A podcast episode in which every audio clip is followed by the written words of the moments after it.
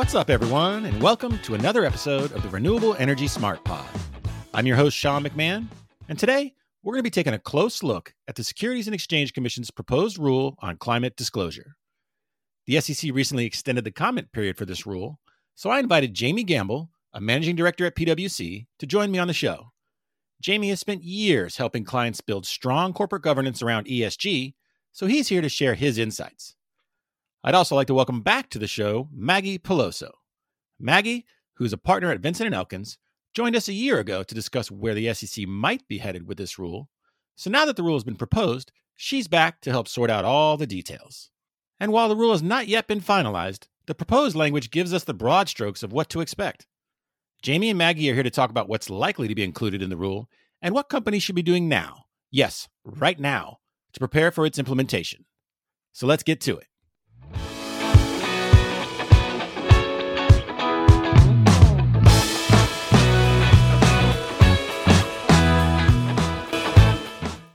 Hello, everyone, and thank you for joining me for this episode. Uh, the topic today is going to be the SEC's proposed climate disclosure rule. I got a couple of great guests joining us today. Uh, Jamie Gamble is from PwC, and Maggie Peloso is from Vinson and Elkins. How y'all doing today? Great. Thanks for having us. Yeah, Sean, thanks for having us. I'm doing well too. You know, let's just kind of take it from the top. The SEC, you know, issued its, its proposed rule. You know, what are some of the basics you could share with some of our listeners about that? Jamie, why don't you kick us off? Sure. The first thing I'd say is it's 600 pages long. So whatever list we're going to give you is necessarily a, a, a, summary list, and it's a little limited. But I'd say um, key things are there's um, companies are going to be required if the proposal goes through as as written to to report climate related physical and transition risks and how they will affect the company's business strategy and outlook. They'll also be required to dis- disclose um, how they do their governance and risk management processes for climate related strategy. And then a, big one for everybody that they're looking at is, is they'll be required now to disclose scope one and scope two greenhouse gas emissions. Um, and if it's material, scope three. And I'm going to stop there because I think um, Maggie's better at talking about scope one, two, and three than I am, probably.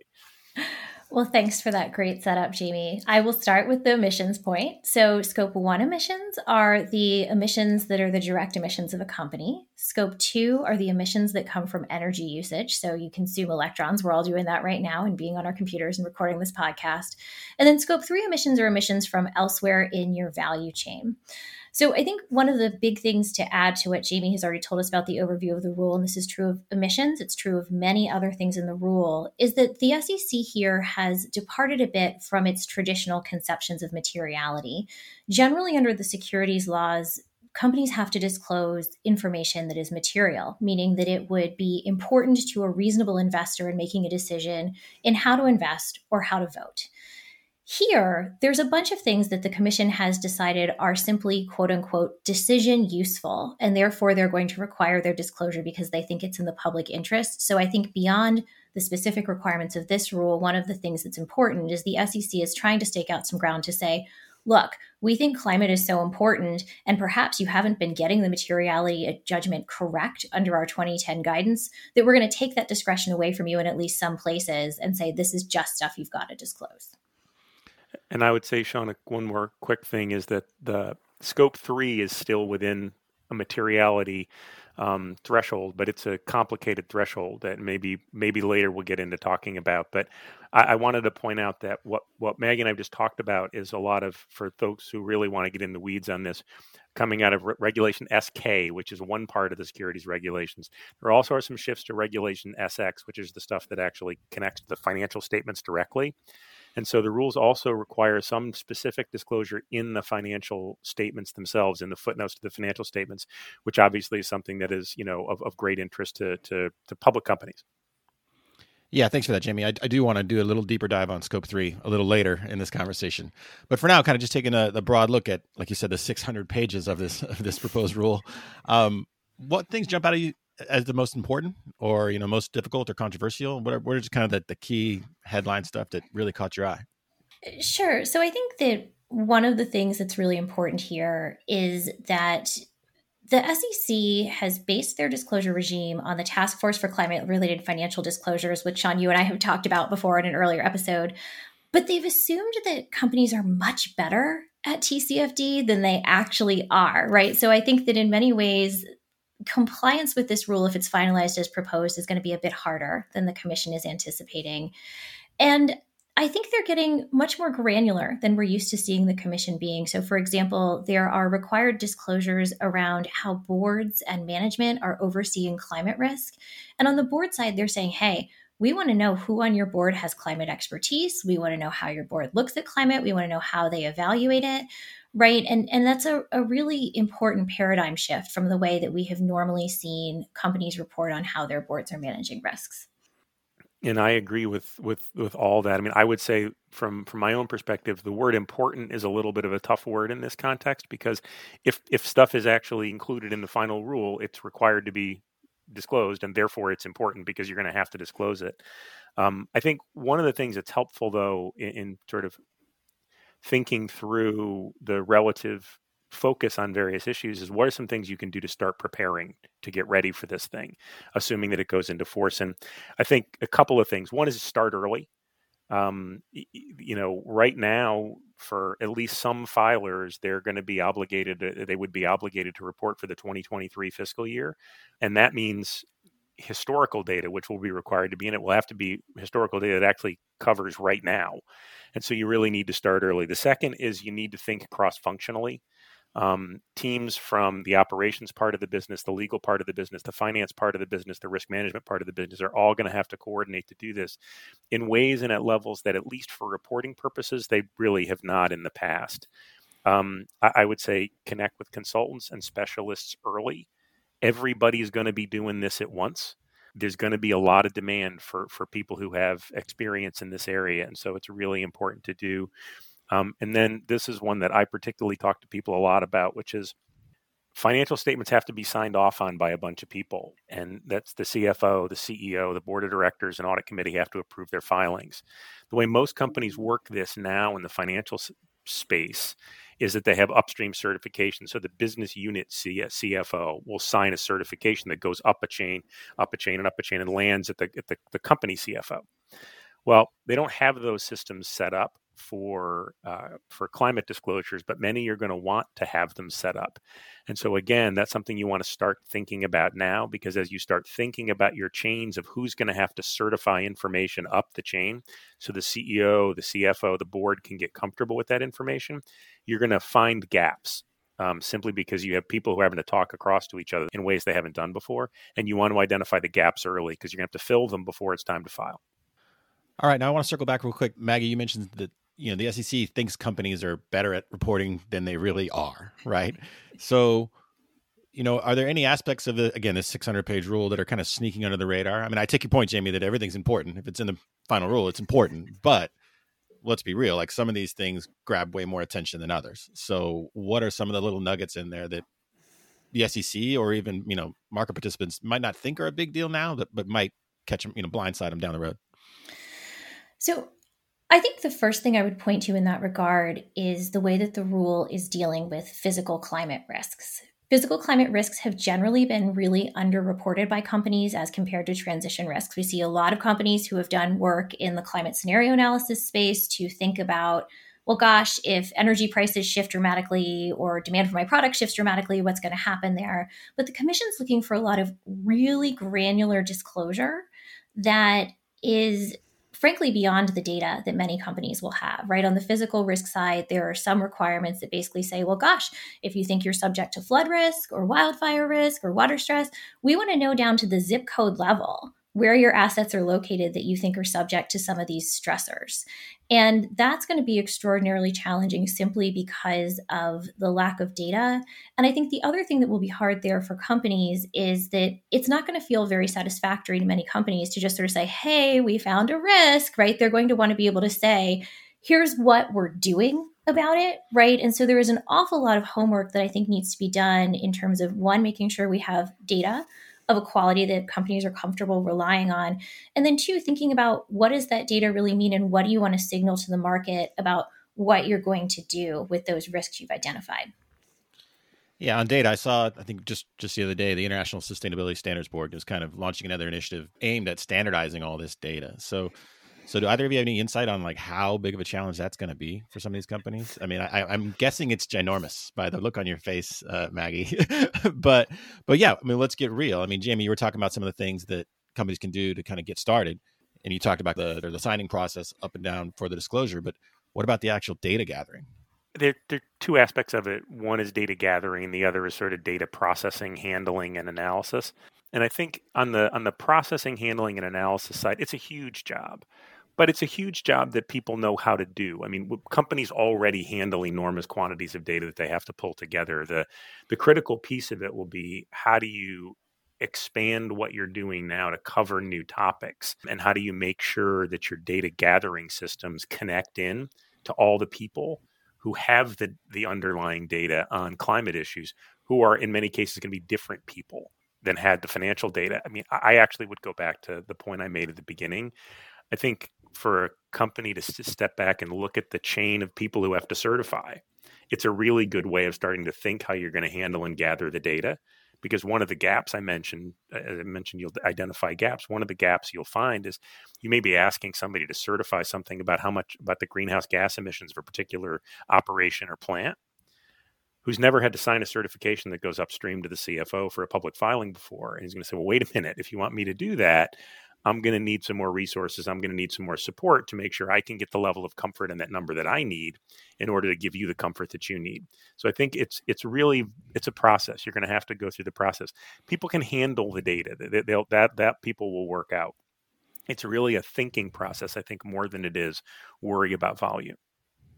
So, Sean, the one thing I would add to that is that I want to make sure that we don't suggest to your listeners that this is just about greenhouse gas emission data. The rule has in it a proposed item that essentially says, hey, gosh, if you've made any commitments at all whatsoever to people about climate stuff, which they then define very broadly to include commitments around water, habitat conservation, right? It's kind of where the whole E and ESG sneaks into the back of this rule. Then you've got to start reporting every year on what your progress is against those. And so I think, you know, you will see a lot from public companies who are going to comment on the proposed rule around some of the challenges in getting good GHG data.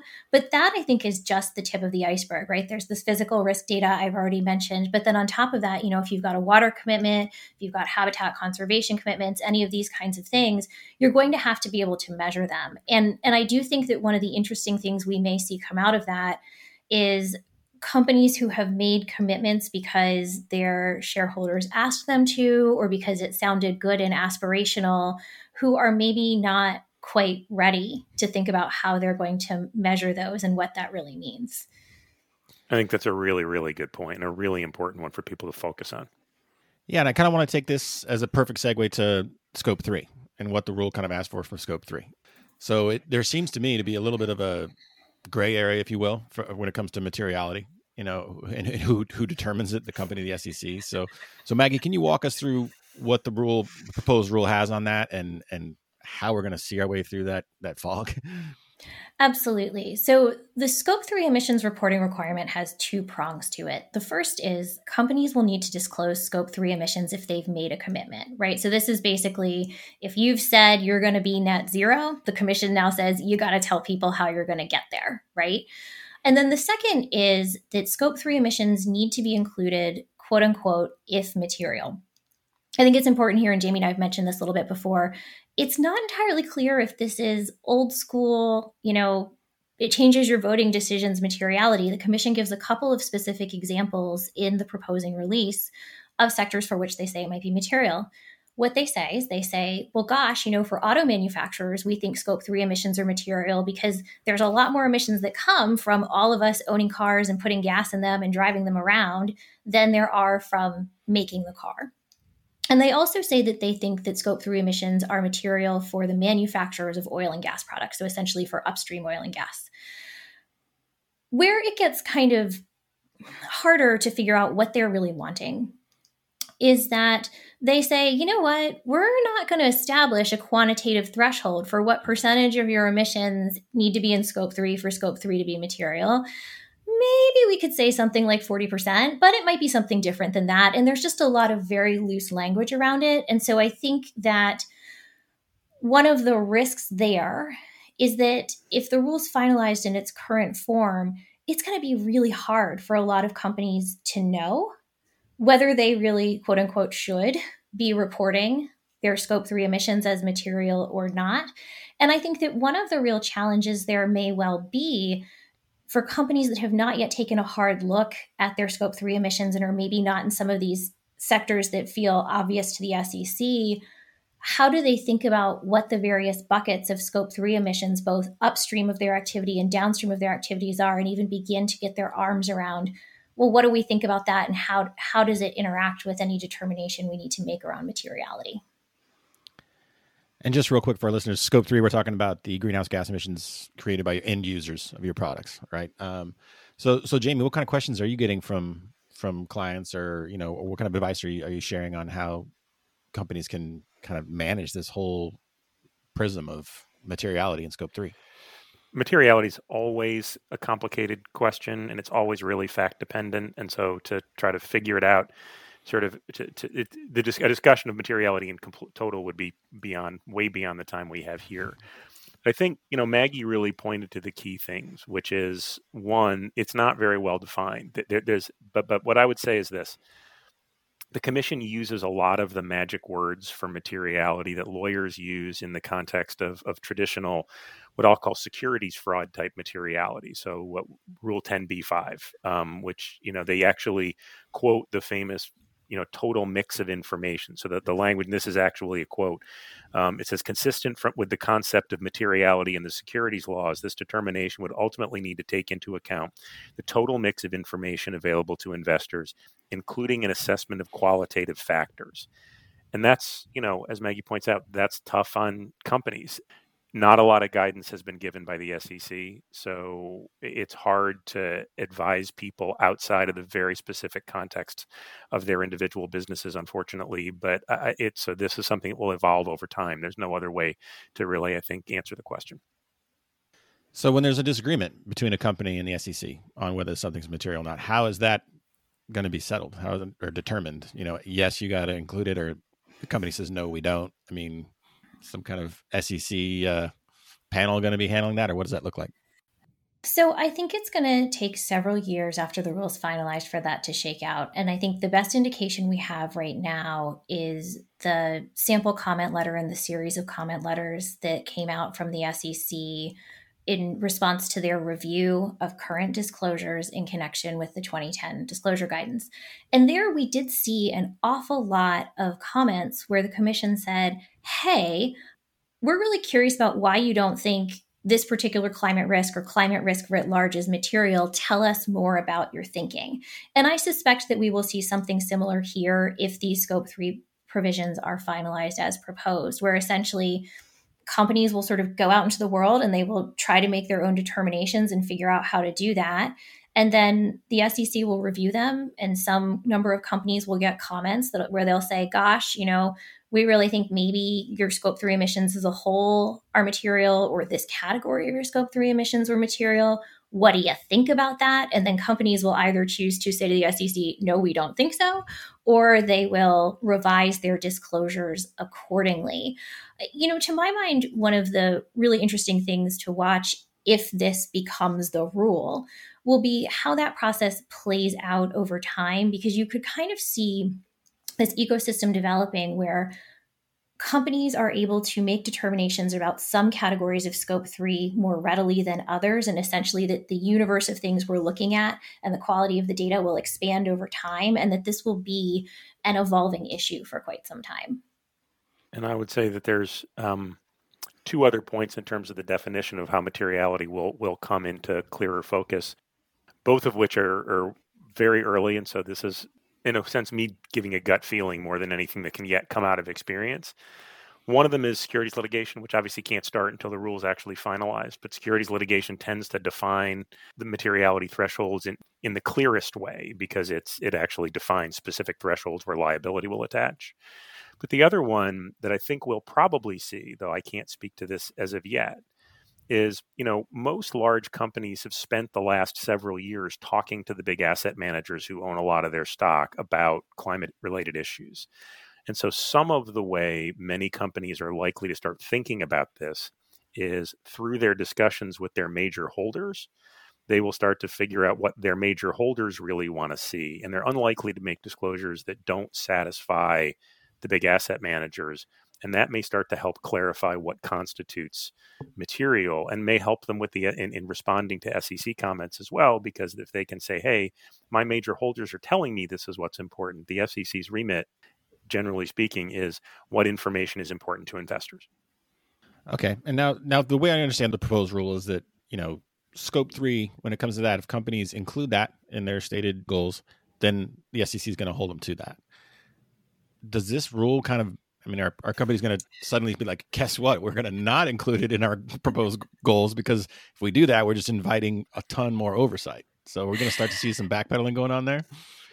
So, Sean, I think that question is more broadly ap- applicable to net zero goals writ large, not just net zero goals, including scope three. Uh, there are a number of things in the rules, and net zero goals is one of them, where they fall into what I would call disclose it if you have it. So if you've done certain things to look at your own climate risks or mitigate them, the commission saying you got to tell people more about it. And I definitely got a number of phone calls when the rule first came out of, well, can I uncommit to my commitment or, or can I change my mind about what I'm doing? And, and I think the practical reality is the commission uh, has not suggested, probably because legally it cannot, require companies to make those sorts of commitments but I do think that Jamie's point about the big shareholders is an important one here. I think, you know, what we have sort of been seeing generally with our clients is that sure, you could change your mind about what your commitment is, but that might be a really hard thing to convince your shareholders was an okay thing to do. And so, you know, I think one of the things that's really interesting in this rule is that the commission has not only sort of said, we're kind of getting at greenwashing, right? By saying you can't just tell people things that sound good. If you say them, you're going to have to execute on them. But they've also, in many ways, created a bit of a roadmap for climate activist shareholders for going forward seasons because they've said here's a whole bunch of things including you know net zero targets that if companies do them our rules are then going to require disclosure around and so you know it, i think it contributes to some of this push pull between regulators and investors and issuers about how this is all going to play out over time. Okay, now Jamie, I got a question for you real quick. Um, when I think of scope three and the data companies are going to use to to measure that, mm-hmm. I feel like there's just a giant lane opening up for vendor risk. I mean, if you're a company that's relying on data about, you know, say you know automobiles or whatever, and that the data company you you know you outsource that to, I presume, and you you purchase that data, if they have mistakes in that data, is that what kind of risk does that present for companies that that are you know filing their public reports based on data that ends up being erroneous?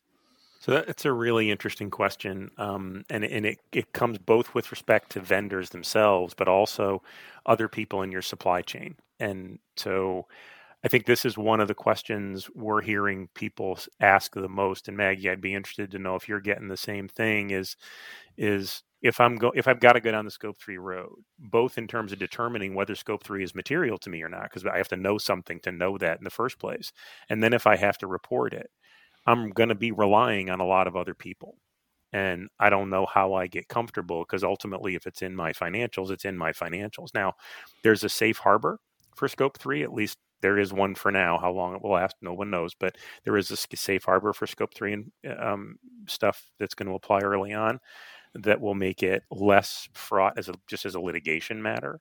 So that's helpful. But I, I think, you know, Sean, you, you've pointed to a really good question that I don't think I have a really good answer to just yet. The answer is yes, it will be hard to figure out how to deal with that. It will pose some risks to companies that, that are relying on that information to report on it. And how companies will manage holding their suppliers and data providers sufficiently responsible to get comfortable with it is something I think people are still working out. Yeah, I think that's absolutely right. I think we are obviously in very early days because many companies are trying to figure out if and how they want to comment on this rule and then simultaneously starting to look ahead to well what what I need to do to prepare for compliance and this scope 3 safe harbor comes up a lot because essentially what the safe harbor says is if you are in good faith relying on the data from someone else, then then you're okay. But the rule proposal does not define what good faith is. So it's raising a lot of really interesting questions around does that mean I need to diligence the greenhouse gas emission inventory practices of the people who are giving me data? Would it be okay if I relied on data that those entities report to other governmental programs like the EPA's greenhouse gas reporting program? Would that be good enough? Do I need to do things like amend my contracts with all of my major suppliers to require them to report greenhouse gas emissions to me? And if I do that, do I want a contractual remedy if that's wrong? And that remedy would not be a shield to securities litigation liability, but could perhaps provide some recourse for a company if their supplier has reported erroneous information. And I think there's just a lot of complexity there that still needs to be worked through. So, Jamie, what other areas of this of this proposed rule, you know, have your attention, and you know, you think companies are going to have to be on the lookout? So, I think one of the big planning challenges and reporting challenges for companies is going to be that, from my personal point of view, what the SEC is doing here in the climate rules with respect to governance, and they've done this in, in the, the cybersecurity rules as well, is new. It's not something the SEC has done before, which is to say, describe to us the governance process through which you're going in order to provide pro- proper oversight of these risks. And that I think will it will again require some a lot of cooperation across various functions and various different groups of people to get that right. And I think we'll, we will certainly get a range of the way people report about this. Some will do it in more minimal ways, and some will do it in more expansive ways. And how the market responds to that, I think, will be an important point. But I think that governance reporting is again one of these things I would expect ex- express to people: get on early because it's not going to be as it's not easy i don't think and and you're going to um, have to remember you're going to be now asking the board to certify mm-hmm. the filing of financial statements that don't just describe outcomes anymore but they actually describe processes and in fact describe the board's processes this is not necessarily a bad thing it's going to be more time talking through how the process works to make sure you're really comfortable with it and when you write the narrative and this is why i think people need to write it early when you write the narrative you often find that the, there are gaps in what you're actually doing that you would like to be different in the narrative. And so you have to go fill the gaps and make them true so that you can then write the narrative that feels to you like the right narrative for your company. So you're saying that this is, could end up being a way to help companies identify their own you know inefficiencies or things that they thought they were better at and you know actually use the SEC rule to improve their own operations? I'd like to think that that sure, there's always you know there's room for continuous improvement always, and you know I, I want to be careful about words like inefficiencies or, or, or the, like that because for different companies this is going to mean different things. But I think that um, yes, I think the process of having to to publicly state this is how we do our oversight and do our governance is an opportunity to say, well, is is the story we're telling about what we're doing the true story we're telling about what we're doing? Is this right? Is this is this something we're really proud of? Is this the best we can be? And if it's going to be out there really publicly, we want to be the best we can be. And Maggie, how about you? Any other uh, you know overarching thoughts about this proposed rule? So I think I'd like to build on Jamie's point about starting early. I you know there's a lot in here that if it's finalized is is new and different and you know not only will require new processes and getting data together, but is going to require some level of skill building internally, right? And so, at, at, one extreme of that, we are starting to hear from some clients who are saying, well, gosh, if I might have to file for the first time in 2024 for my 2023 financials, I kind of need to do a practice this year. And I need to go into, you know, my last quarter of the year board meeting and say, hey, board, if we had to do this this year, here's what I think it looks like. And let's really start to have a conversation about what we do and don't know. And what kind of oversight you want to be able to provide on this because I think there's just a lot of learning to be done. And that is not special to the companies, right? If you look at the range of professional service providers out there, they are all looking to upskill very quickly and to dramatically expand the number of professionals they have available to provide services in this area because it's it's going to be a brave new world. There's a lot of gray area where companies are going to have to work hard and exercise judgment and the the number of service providers that are out there to help them is not likely to meet the demand. Do you think this is going to change the the makeup of individual boards? I mean, I know we've been talking about ESG for, for a few years now, so a lot of that expertise is already kind of making its way to the board level. But do you think this is just going to put that on steroids, and like you're going to have, you know, more board seats almost dedicated to to satisfying you know these these climate disclosure demands? So, you know, I think it's an interesting question. Jamie hinted the fact that this is not just in the climate rules. We see this in the SEC's cyber rules too. Some questions of tell us who has expertise. I think that ultimately we're going to see more education of existing board members. I think you will see some companies where climate risks are particularly salient, where maybe you will see some more climate board members. But right, boards have to be able to do lots of other things to help govern a company effectively. And so I do think that a risk here is that companies overreact and you do see this the creation of specialist directors. And, and frankly there are not enough people out there who meet the kind of vague outlines of climate expertise that the commission seems to suggest in the proposing release to put one of them on the board of every public company. And and even those people who do sort of fit those criteria probably aren't going to have expertise in running companies at a C suite level, in auditing financials, in compensation and benefits, the kinds of other things that boards and board committees have to do. And so I think this will be an area where you will see a big trend towards educating boards and making them more capable of overseeing this risk. All right, listen, Jamie, Maggie, thank you very much for your time. I really appreciate your insights. This is wonderful. Thanks for Thank having you, us. Well, that's our show for today. If you like this podcast, please share it with your friends and colleagues. And be sure to follow us on Apple, Google, Spotify, or wherever you get your podcasts. You can also follow us on Twitter, where our handle is at RenewablesPod. And if you'd like a daily dose of renewable news delivered to your inbox, head to smartbrief.com and sign up for the Renewable Energy Smart Brief. The Renewable Energy Smart Pod is a production of Smart Brief, a future company.